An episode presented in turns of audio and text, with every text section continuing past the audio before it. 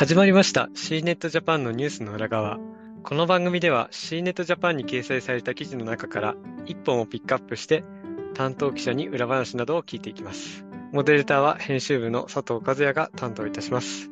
今週は副編集長の坂本さんとともにお届けいたします。まずは簡単にご挨拶をお願いします。はい、えー、アップル系を担当します坂本です。よろしくお願いいたします。よろしくお願いします。まあ、やはり6月といえばもう毎年恒例 WWDC が行われたというところですけども。ね。はい。えー、まあ毎年本当に坂本さんが頑張って記事をあの、真夜中にもかかわらず、あの、書いていただいている感じではありますけども、まあ、今回 WWDC でもいろんな発表ありましたけれども、まあ、特に大きな発表もありましたけども、そのあたりも含めてですね、まあ、ど、こんな感じの発表がありましたっていうのを、まず、あの、お話しいただけますでしょうか。はい、そうですね。iOS、えー、17と、あと、MacBook Air とかですね、あの、いくつか出たんですけれども、まあ、やっぱり今回、なんといっても長く噂をされてきた Vision Pro ですね。こちら、えー、発表されたということで、まあ、ちょっと2020年の、M1Mac 以来のバンモアシングが出たよと いう感じでですね、ちょっと盛り上がったかなと思いました。やっぱり One more thing って出ると盛り上がりますよね。そうですね。ちょっと期待感が高まって、もう本当に終わりのね、あの後半だったんで、あれ、もうこれぐらいで終わりかなと思いきや、あ、来た来たと思って、えー、夜中にあの翻訳のね、チームの北川さんっていう方と一緒にやってるんですけど、二、はいはい、人で、おー、来た来たと言って盛り上がって。まあ、それで、やはり、まあ、いざ発表されたのが Apple Vision Pro というところで、やっぱりこれも結構噂は出てましたよね。そうですね。はい。はい、いよいよ出たということで、しかも価格もね、3499ドル、約50万円近いということでですね。はい。まあ、ちょっとね、2024年のはじ、来年の初めに、まず、米国からスタートして、まあ、2004年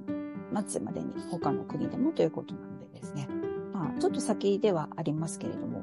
まあなんか見てる限りかなり面白そうではありますよね。うん、はい。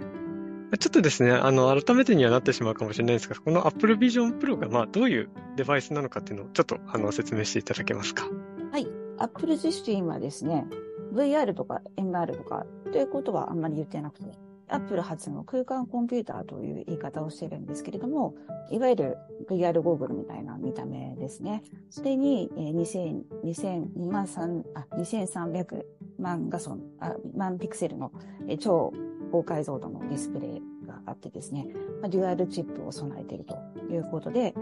M2 チップと新たに開発された R1 チップですね。こちらを搭載していると、かなりパワフルなコンピューターと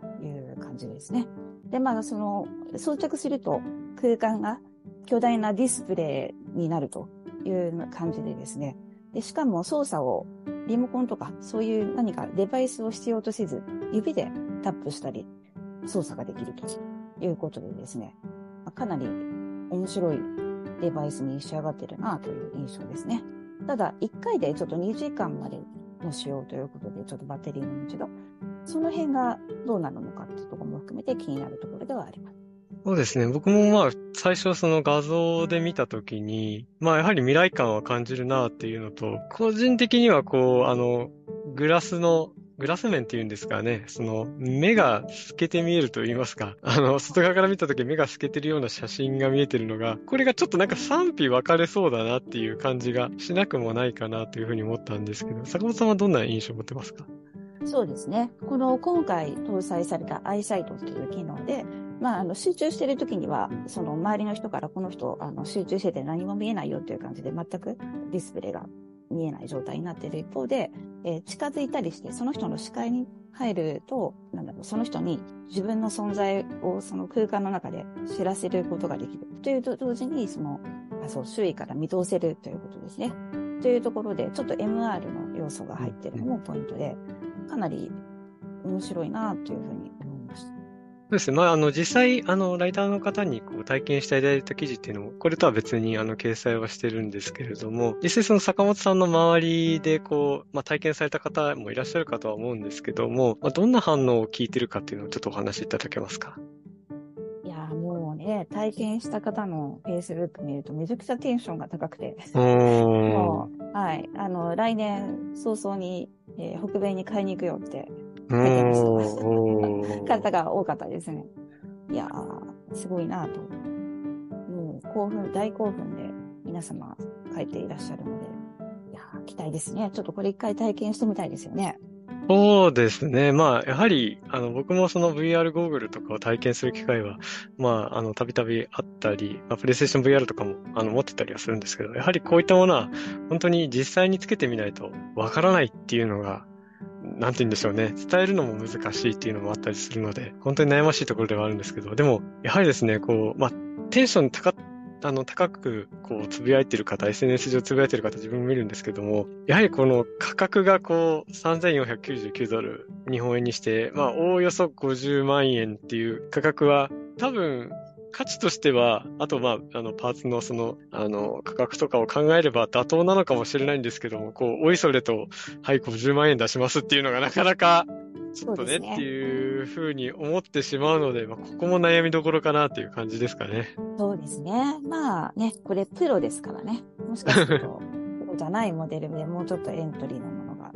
そのゆくゆくはね、出れるかもしれない。もっと手で、手が届きやすくなるのかもしれないですけど。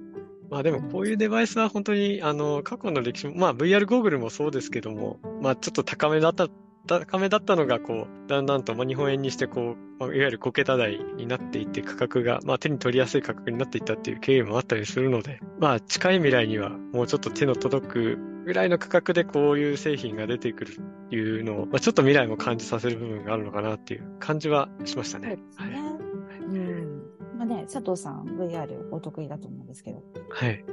なかなかあれですよね。ああと今、ね、佐藤さんメガネをしてらっしゃるけれど、この Apple Vision Pro だと、なんか専用のね、あの、その人に合った動を入れるらしいので。ああ、それいいですね。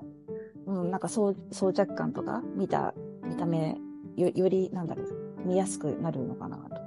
面白そうだなと思いますね。そうですね。やはりこう、メガネを かけた状態で VR っていうのは、ちょっとあの、やっぱりやりやすさに全然違い、差が出てくるもんなんで、はい、そういうのがあるといいなっていう感覚はありましたね。あとなんか個人的に Apple Vision Pro 以外も含めて、今回の WWDC の発表会で何か印象的なものが、もしあったらお話しいただきたいんですが、いかがでしょうか？そうですね。新しい MacBook Air ね、ちょっと、まだ実物を見れないので、ねなんか、皆さん、なんか、あれですね。やっぱ、ビジョンプロに引っ張られて、あの、うんうんうんそっちに目が行きがちでしたが、あの、薄くなったね、MacBook Air もちょっと気になるなと思っています。ありました。まあ、このあたりは、あの、引き続き続報とかが出てきたらですね、また引き続き取り上げていきたいところではありますので、ぜひ、あの、サイトの方もご注目いただければと思います。はい、はいえーっと、今回は、あとこれにてお開きにしたいと思います。この CNET Japan のニュースの裏側は、あ毎週水曜日と金曜日に更新をしております。また次回お聞きいただければありがたく思います。えーそれでは、あ今回はこれでおしまいにしたいと思います。えー今日はありがとうございました。ありがとうございました。